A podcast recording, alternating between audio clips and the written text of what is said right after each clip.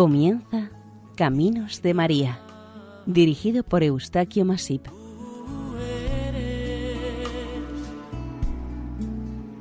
entre todas las mujeres. Sean bienvenidos a Caminos de María, un programa realizado por el equipo de Radio María Nuestra Señora del Lledó de Castellón.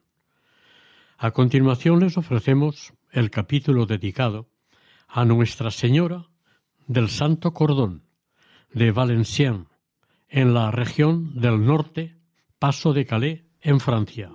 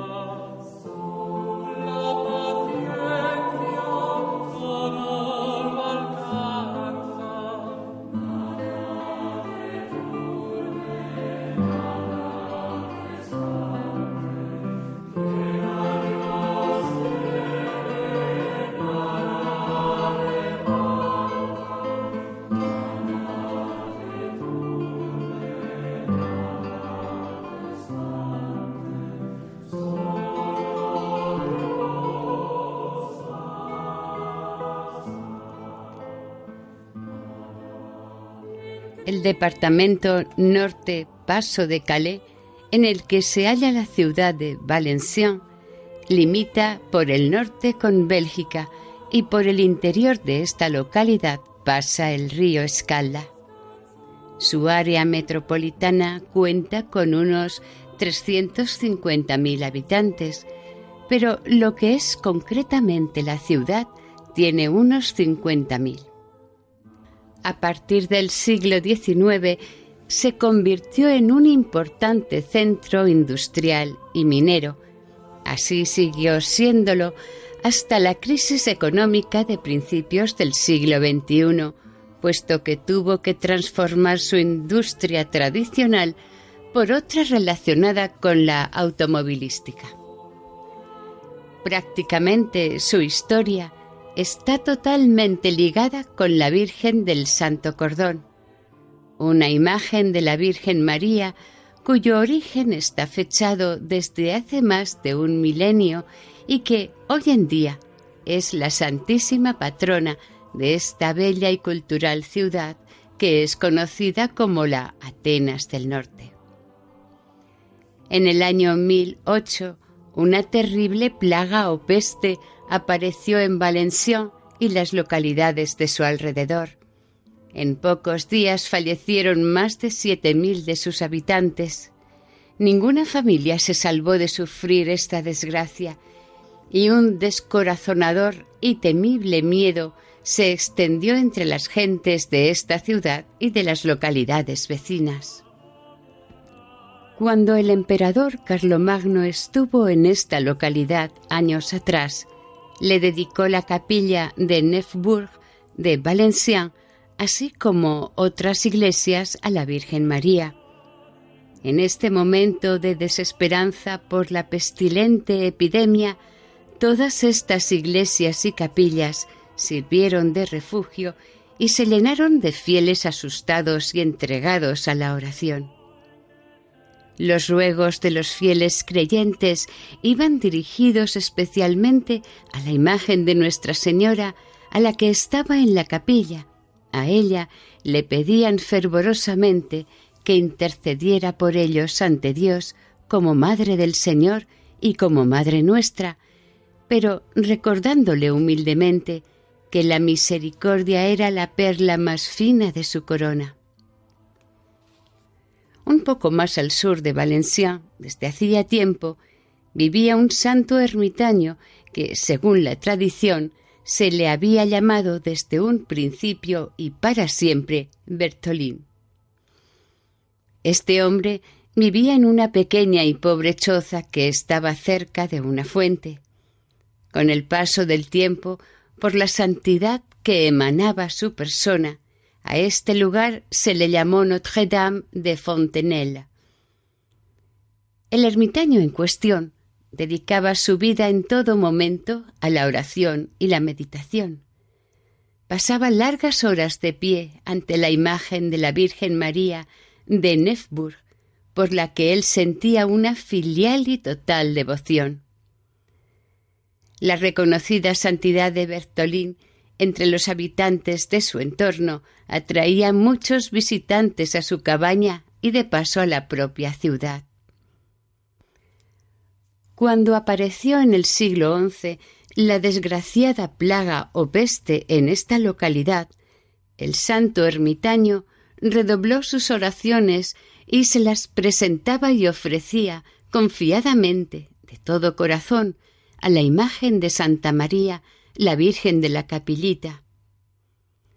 En algún momento, durante el tiempo que solía estar más centrado en la oración y entregado espiritualmente a la Virgen, se le presentó Nuestra Señora y le dijo al santo ermitaño Berzolín lo siguiente. Ve a buscar a mi gente de Valencia. La noche anterior a la fiesta de mi nacimiento, mi pueblo sabrá que sus deseos serán concedidos. Vayan entonces los habitantes a los muros de la ciudad. Allí verán prodigios. Este especialísimo momento aconteció el último día de agosto del año 1008. El santo ermitaño Luego de la aparición milagrosa, se dirigió decididamente al conde Hermán, que era en ese momento la máxima autoridad en la ciudad. El ermitaño le expuso detalladamente la noticia de la aparición y la promesa dada por la Virgen María a los habitantes de la ciudad en respuesta a sus oraciones y ruegos. Cuando los habitantes de Valenciennes fueron sabedores de lo ocurrido, se dispusieron a rezar aún con mayor fervor y devoción ante Nuestra Señora la Madre de Dios. El día 7 de septiembre del año 1008 en el cielo, al caer la noche, el conde, el magistrado y una considerable multitud se agolparon en las murallas de la ciudad en atención a lo que dijo Nuestra Señora pero con la mirada fija a los cielos. De repente, de la plena oscuridad en la que estaban, se pasó a una gran luz, y en medio de ella, ante más de quince mil testigos, apareció inmóvil sobre la capilla construida por Carlomagno una imagen de la Virgen Reina. Ella estaba rodeada por un halo centelleante, suave y pacificador. Iba acompañada por unos ángeles. La Virgen María sostenía en sus manos un inmenso cordón color escarlata. En ese momento, algunos de los ángeles tomaron un extremo del cordón y dieron con él la vuelta a toda la ciudad, como si fuese un cinturón protector.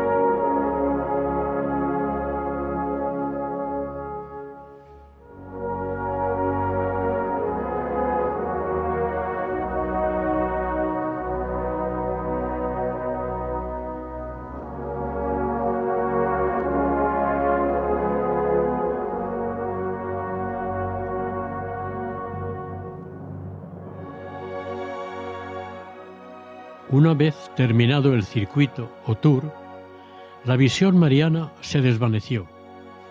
Milagrosamente, en ese preciso momento, los contagios de la enfermedad cesaron y quienes estaban afectados por la peste sanaron pronto y totalmente.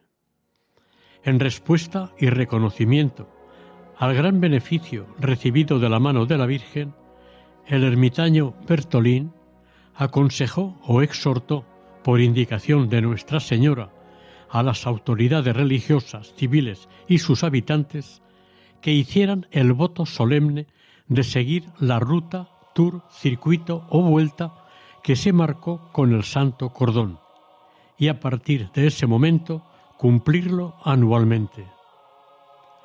En esta conmemoración anual se realizaba una concurrida procesión de fieles y devotos, el día 8 de septiembre, o, en su defecto, el segundo domingo del mismo mes. Desde el inicio del siglo XI, esta ruta del Santo Cordón, que ahora es de unos 16 kilómetros, ha venido celebrándose cada año y han pasado diez siglos y el pueblo de Valenciennes nunca ha fallado. Sigue aún cumpliendo con aquel compromiso adquirido entonces y que ahora, además de seguido, es completado con una novena de oraciones. En 1292, los habitantes de esta ciudad ofrecieron una vela de 600 libras para agradecer a la Virgen del Santo Cordón de manera renovada sus gracias y favores.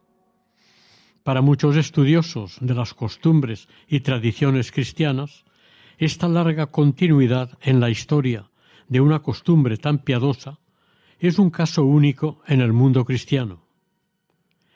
El día de la Natividad de Nuestra Señora, el 8 de septiembre, quedó marcado como el día festivo de esta advocación, pero últimamente, quizás por mayor comodidad y claridad, se conmemora el segundo domingo de septiembre.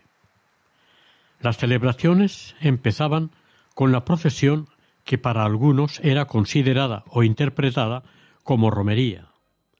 El trayecto de la procesión o romería empezaba en la iglesia en la que estaba la imagen de la Virgen e iba recorriendo por diversos lugares de la ciudad y su término, haciendo las correspondientes paradas. Los royes, miembros de la cofradía, portaban la imagen de la Virgen, sujetando la cuerda o cordón con el que iban rodeando la ciudad. Valenciennes se presentaba ante sus habitantes y los forasteros engalanada con colgaduras en ventanas y balcones, banderas y arcos de flores y plantas aromáticas. Miles de personas presenciaban esta procesión.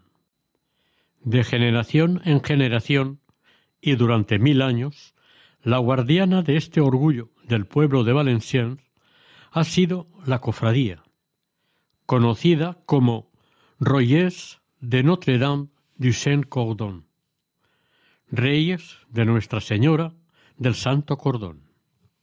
Esta cofradía se constituyó en el siglo XIV, pero en la Revolución de finales del siglo XVIII se deshizo. Finalizado este violento periodo, se recuperó y ha continuado hasta nuestros días. La cofradía, como siempre, sigue velando y atendiendo estas celebraciones y conmemoraciones en honor a la Virgen del Sagrado Cordón. Lo hace con gran solemnidad, dedicación y respeto, a pesar de las situaciones tan críticas y dramáticas que los habitantes de esta ciudad han tenido que vivir a lo largo de su milenaria historia. Los miembros de la cofradía o cofrades reciben el nombre de royés, una palabra antigua que parece estar relacionada con rey o real. Los royés, como entidad, se dividen en royés activos, que han de tener más de 18 años y comprometerse a participar en todas las manifestaciones en honor a la Virgen María, especialmente en la Gran Vuelta, Además, para distinguirse del resto de royés, llevan una insignia en el pecho. Los royés, a la espera, el segundo grupo, son elegidos para ser futuros activos y sustituir las bajas que se presenten de los anteriores. Finalmente, los royés de honor son a los que pertenecen personas muy notables y que han colaborado en la recuperación del culto a Nuestra Señora del Santo Cordón. Los royés se caracterizan por unos detalles en sus vestimentas. Un brazalete azul con rayas blancas, una corbata rayada amarilla y gris y un bastón de madera de boj adornado. Las peticiones para ser cofrades hay que dirigirlas por escrito al presidente de la cofradía. Se cuenta con mucha certeza que la sensibilidad de Nuestra Señora por los testimonios de confianza y piedad que muestra el pueblo de Valenciennes hacia su persona nunca dejó de corresponderles e interceder por ellos, tanto si se invoca particularmente o como en una agrupación mayor. Los cronistas relatan que hasta en veinticinco ocasiones la Virgen pudo haber vuelto a hacer el recorrido de la vuelta a la ciudad del Tour, como un cordón protector ante el cual toda enfermedad contagiosa retrocedía visiblemente. Cuando una epidemia se desataba con virulencia, ella estaba pendiente en su capilla o iglesia, dispuesta a salvar a su pueblo. Esta situación de alarma y de temor fue especialmente destacada en los años 1291, 1477, 1515, 1555 y 1665. Estas fechas están inscritas en los anales de esta advocación como milagrosas, pero lo más importante es que quedaron grabadas en los corazones y las mentes de las agradecidas gentes de esta ciudad.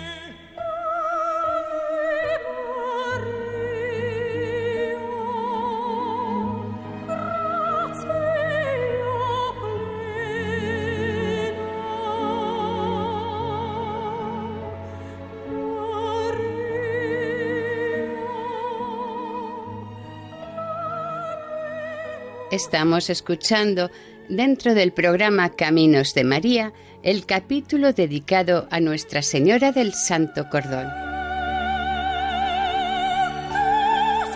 Cuando la revolución llegó a Valenciennes en 1794, muchos de los religiosos y sacerdotes fueron arrestados y doce monjas ursulinas que arrestaron en su convento fueron guillotinadas en octubre del mismo año. Estas monjas El 13 de junio de 1920 fueron beatificadas por el Papa Benedicto XV y su fiesta se conmemora el 23 de octubre.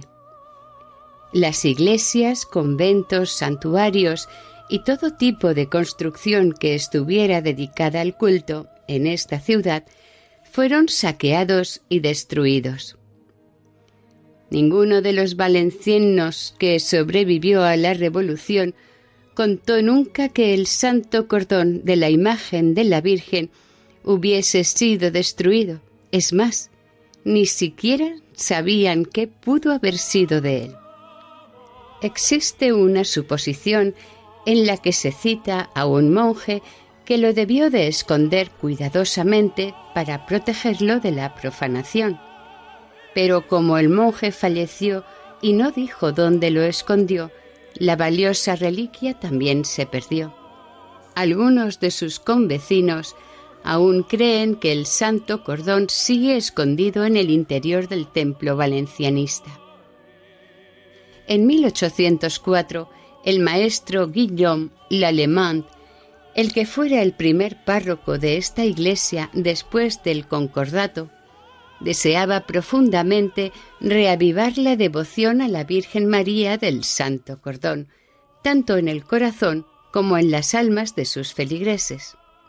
Este párroco, habiendo comprobado la desaparición del valioso relicario en el que se guardaba el sagrado cordón, en previsión y con anterioridad a la Revolución, encargó una nueva y hermosa talla de la Virgen, con el mismo aspecto, gesto y postura que tenía la imagen cuando llegó a la ciudad para librarla del mortal contagio. Esta nueva imagen fue tallada por Pierre-Joseph Gillette y decorada por Louis Watteau, alumno avanzado del anterior. También intervino un reconocido pintor de nombre Macaret. La hermosa imagen descansa sobre un pedestal cuyos cuatro lados están decorados con medallones que narran el famoso milagro del año 1008. Al contemplar la imagen de Nuestra Señora, a quien la observa, sea creyente o no, le cautiva su sonrisa maternal, una sonrisa que parece iluminar su hermoso rostro. Sus brazos, abiertos, invitan al amor filial y ser acogido. Ella sostiene en sus manos una trenza color escarlata que unos ángeles reciben en sus manos. A los pies de la Virgen puede verse una figura de un hombre arrodillado. Este representa a Berzolín, el buen ermitaño al que se le apareció la Virgen. La hermosa imagen, dorada en su mayor parte, está cubierta con manto azul celeste y vestida de túnica dorada. Desde la cabeza hasta los pies, una mantilla blanca la cubre embelleciéndola y resaltándola más todavía.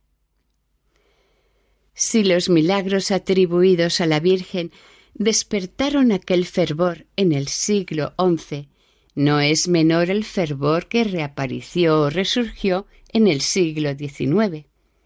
Una serie de prodigios ocurridos en este siglo debido a las penosas epidemias que fueron apareciendo en este tiempo y las sucesivas guerras que afligieron a los valencianos, estos, al igual que hicieron sus antepasados, volvieron su mirada y corazón a la imagen de la Santísima María del Santo Cordón o Notre Dame du Saint Cordon, recurriendo e incidiendo en los medios que aquellas gentes emplearon en aquel tiempo, es decir, novenas, procesiones y peregrinaciones, todas en honor a Nuestra Señora.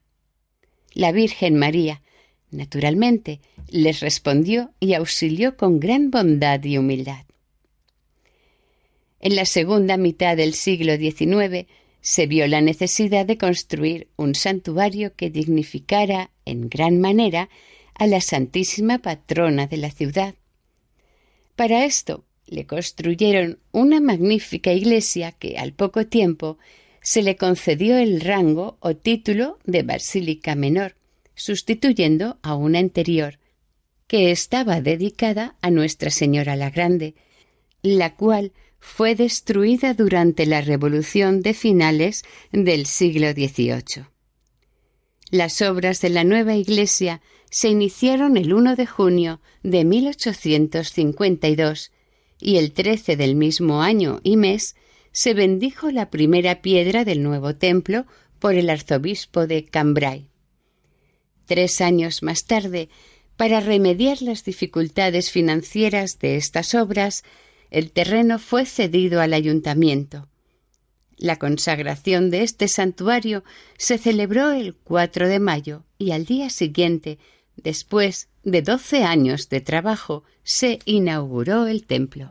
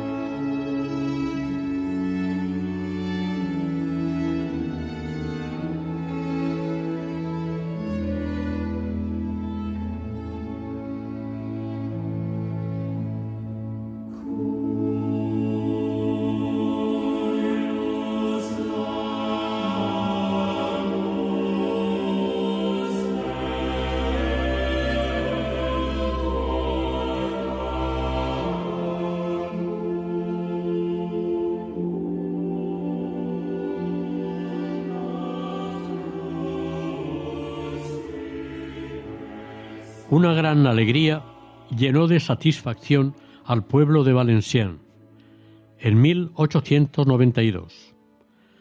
Después de décadas que ellos la consideraban patrona de la ciudad, finalmente Nuestra Señora del Santo Cordón fue declarada de manera oficial patrona de Valenciennes.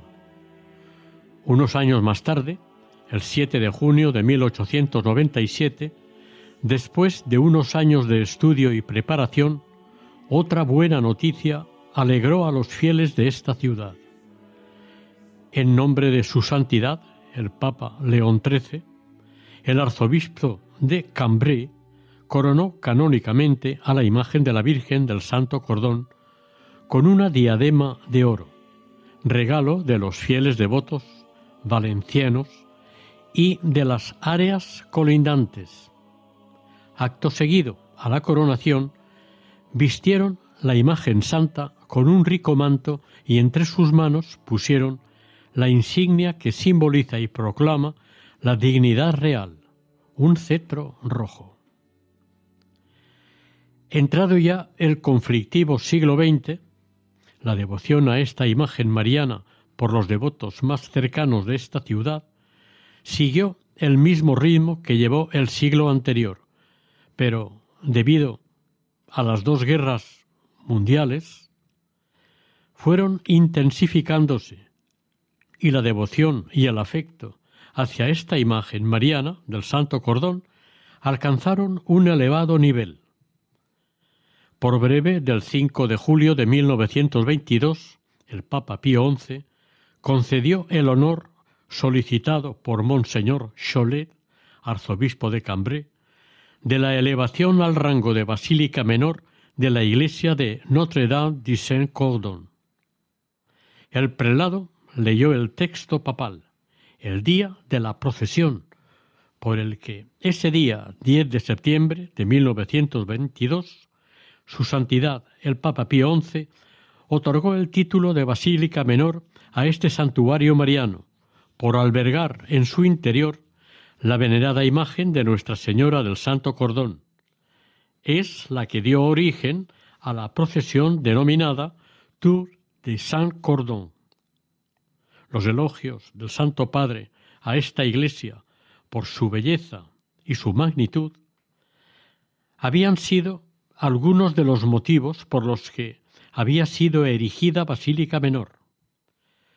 Las insignias que confieren la elevación de una iglesia a Basílica Menor son el pabellón o bandera, con los colores pontificios, oro y blanco, situado al fondo a la derecha del coro, y el tintinabulum, una campana a la entrada de la sacristía.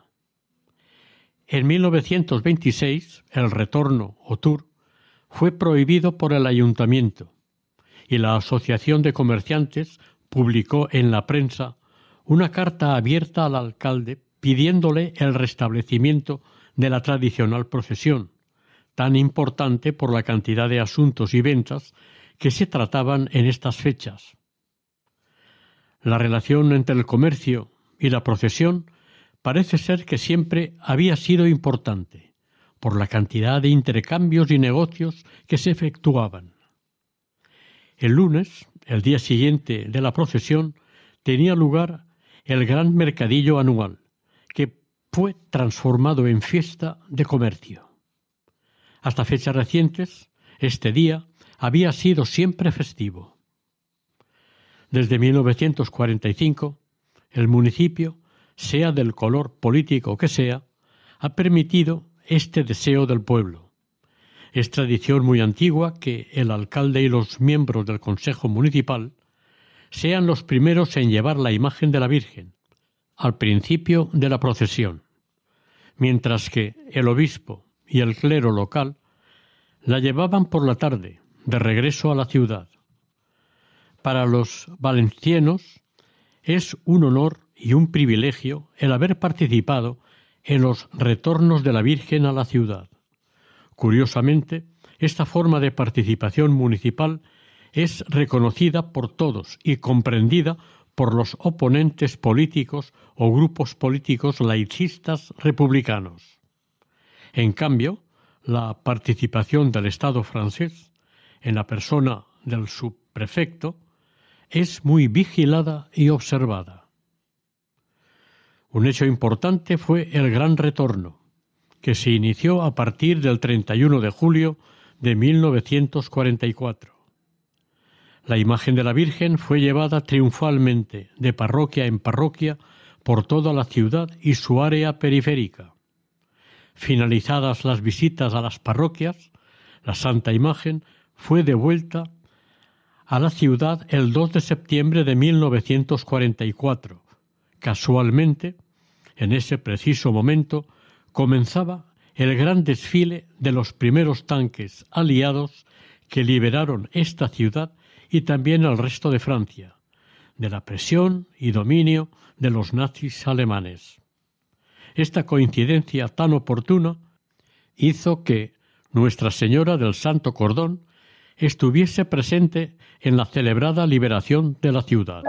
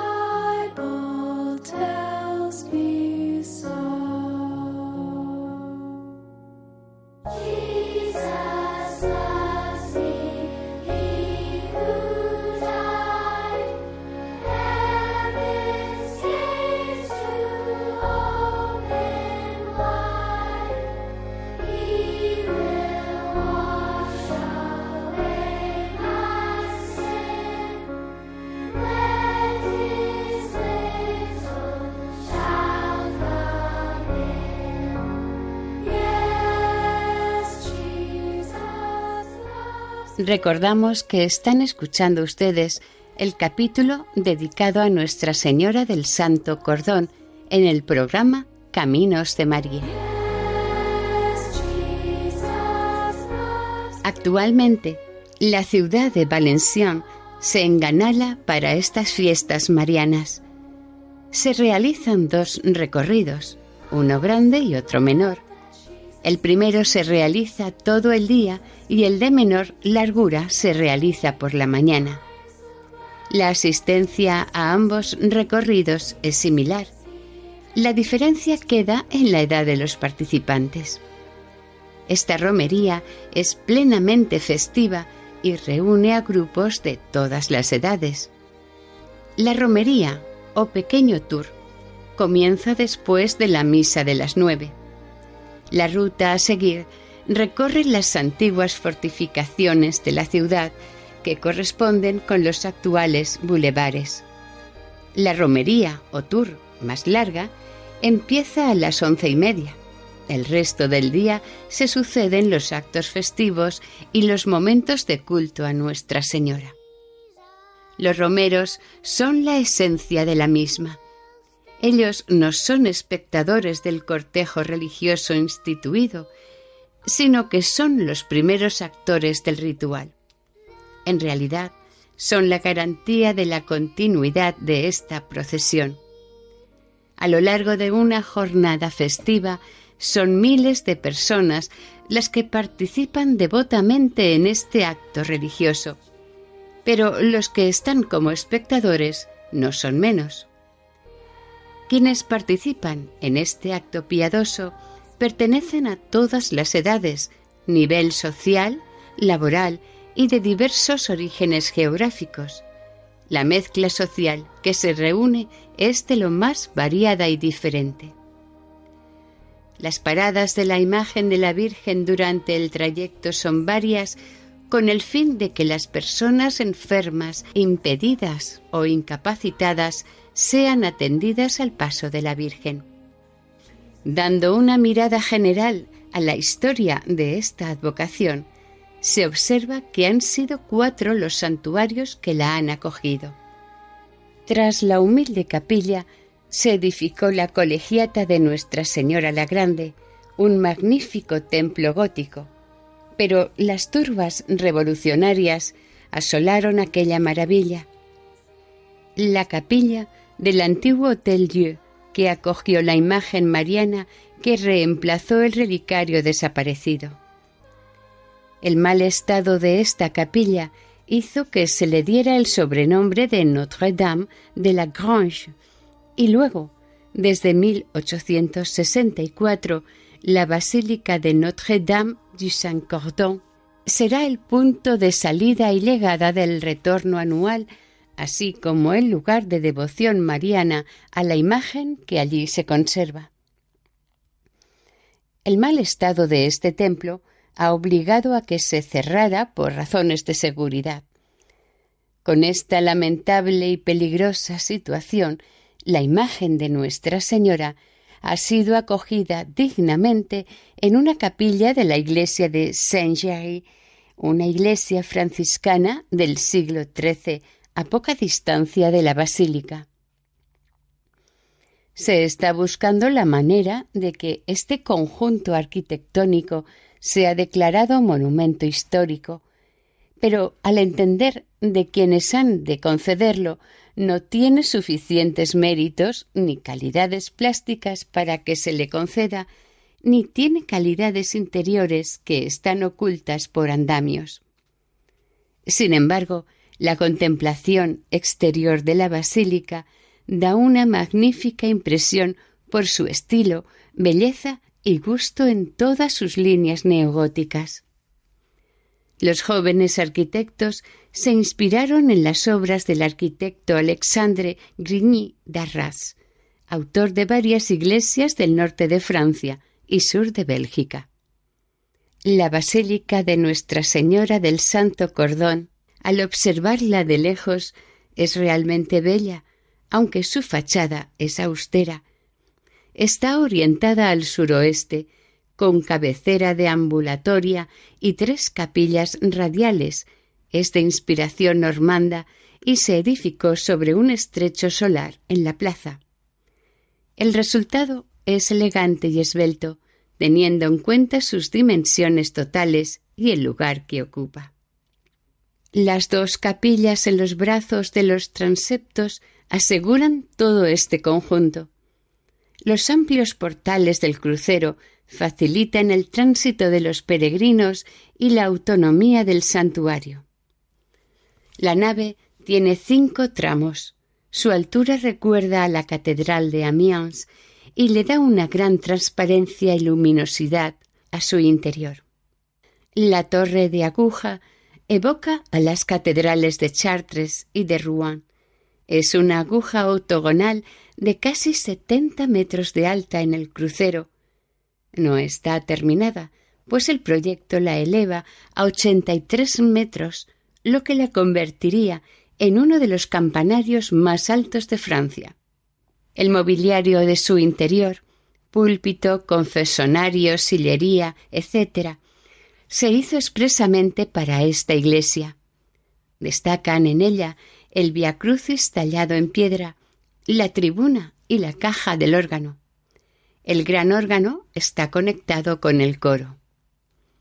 Por su parte, las vidrieras, al sufrir los bombardeos de las dos guerras mundiales, se hallan en bastante mal estado y las más recientes son posteriores a 1950.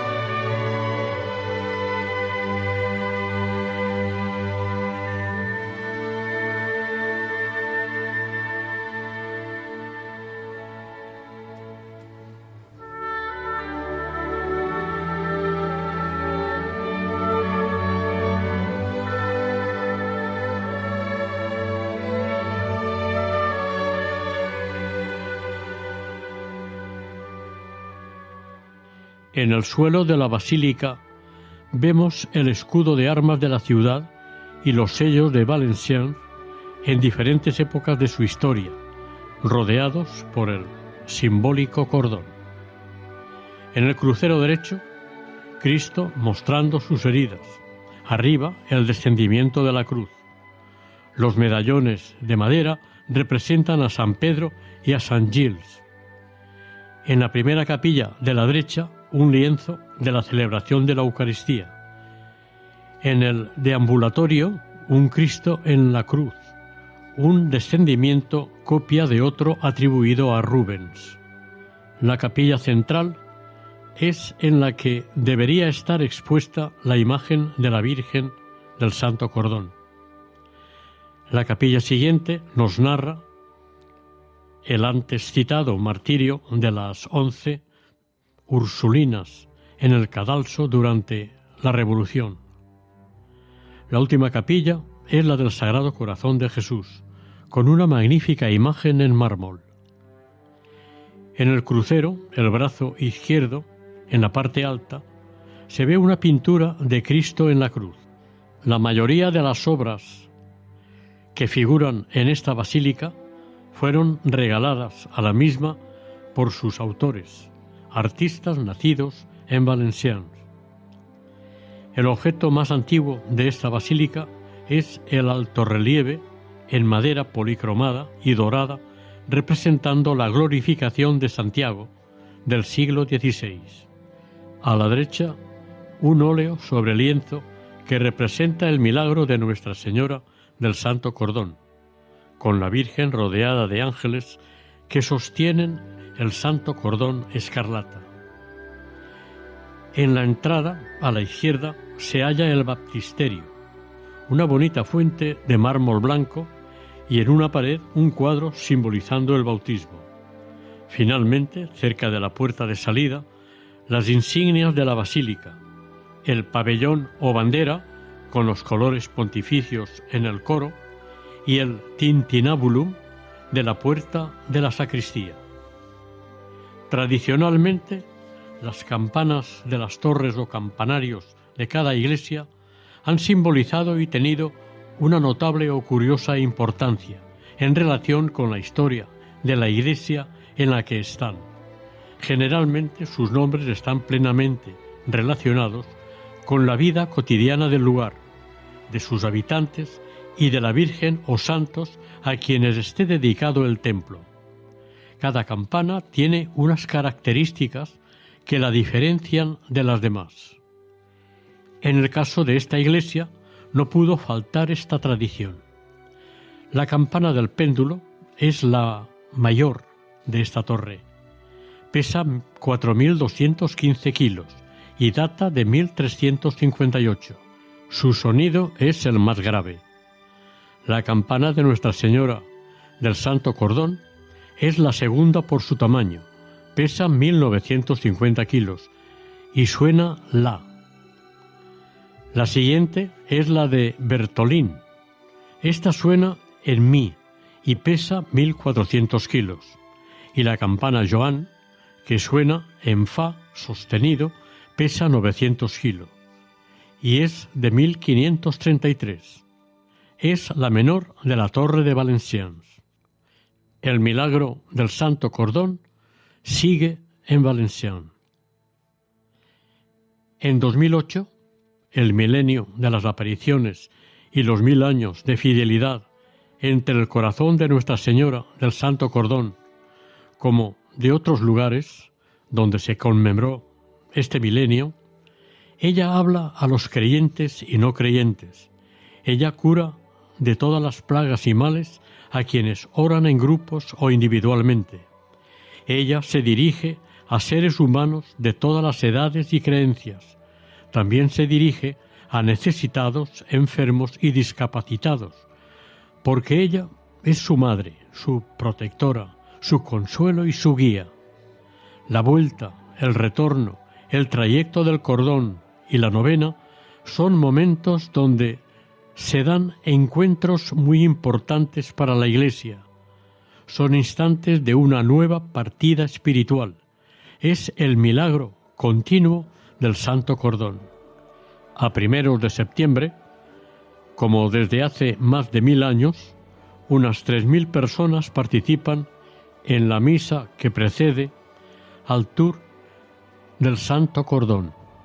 No faltan peregrinos del resto del país a esta convocatoria mariana, porque saben que es una de las peregrinaciones más antiguas de Francia, y saben los creyentes que esta advocación mariana da consuelo y bendiciones a todos. Ella es la bien amada por todas las generaciones. María, mírame,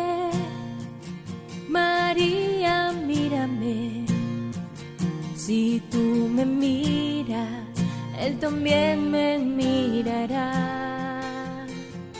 Madre mía, mírame, de la mano llévame muy cerca de Él, que ahí me quiero quedar. María, cúbreme con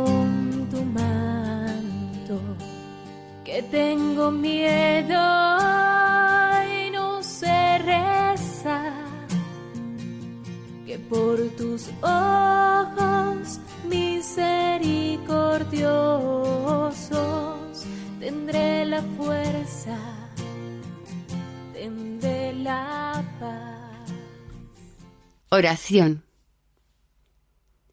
Virgen María del Santo Cordón, protectora y guía de todo pueblo que te invoca, intercede ante el Padre por tus devotos hijos, para que acepten y sigan los consejos y enseñanzas de tu amantísimo Hijo, Jesucristo, quien es portador y dador de la verdadera paz. Así sea.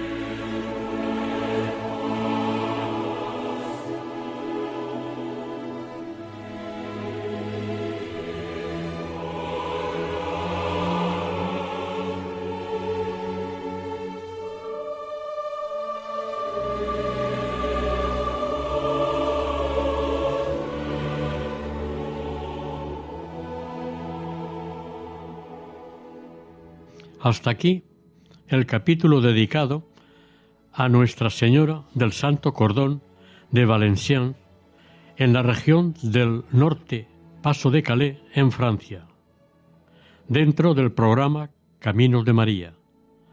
Si desean colaborar con nosotros, pueden hacerlo a través del siguiente correo electrónico caminosdemaria@radiomaria.es. Si desean volver a escuchar este capítulo u otros anteriores, pueden hacerlo desde la página web de Radio María, sección podcast. Para otras peticiones, llamando al teléfono 91 8 22 80 10. El equipo de Radio María en Castellón, Nuestra Señora del Lledó, se despide deseando que el Señor y la Virgen les bendigan.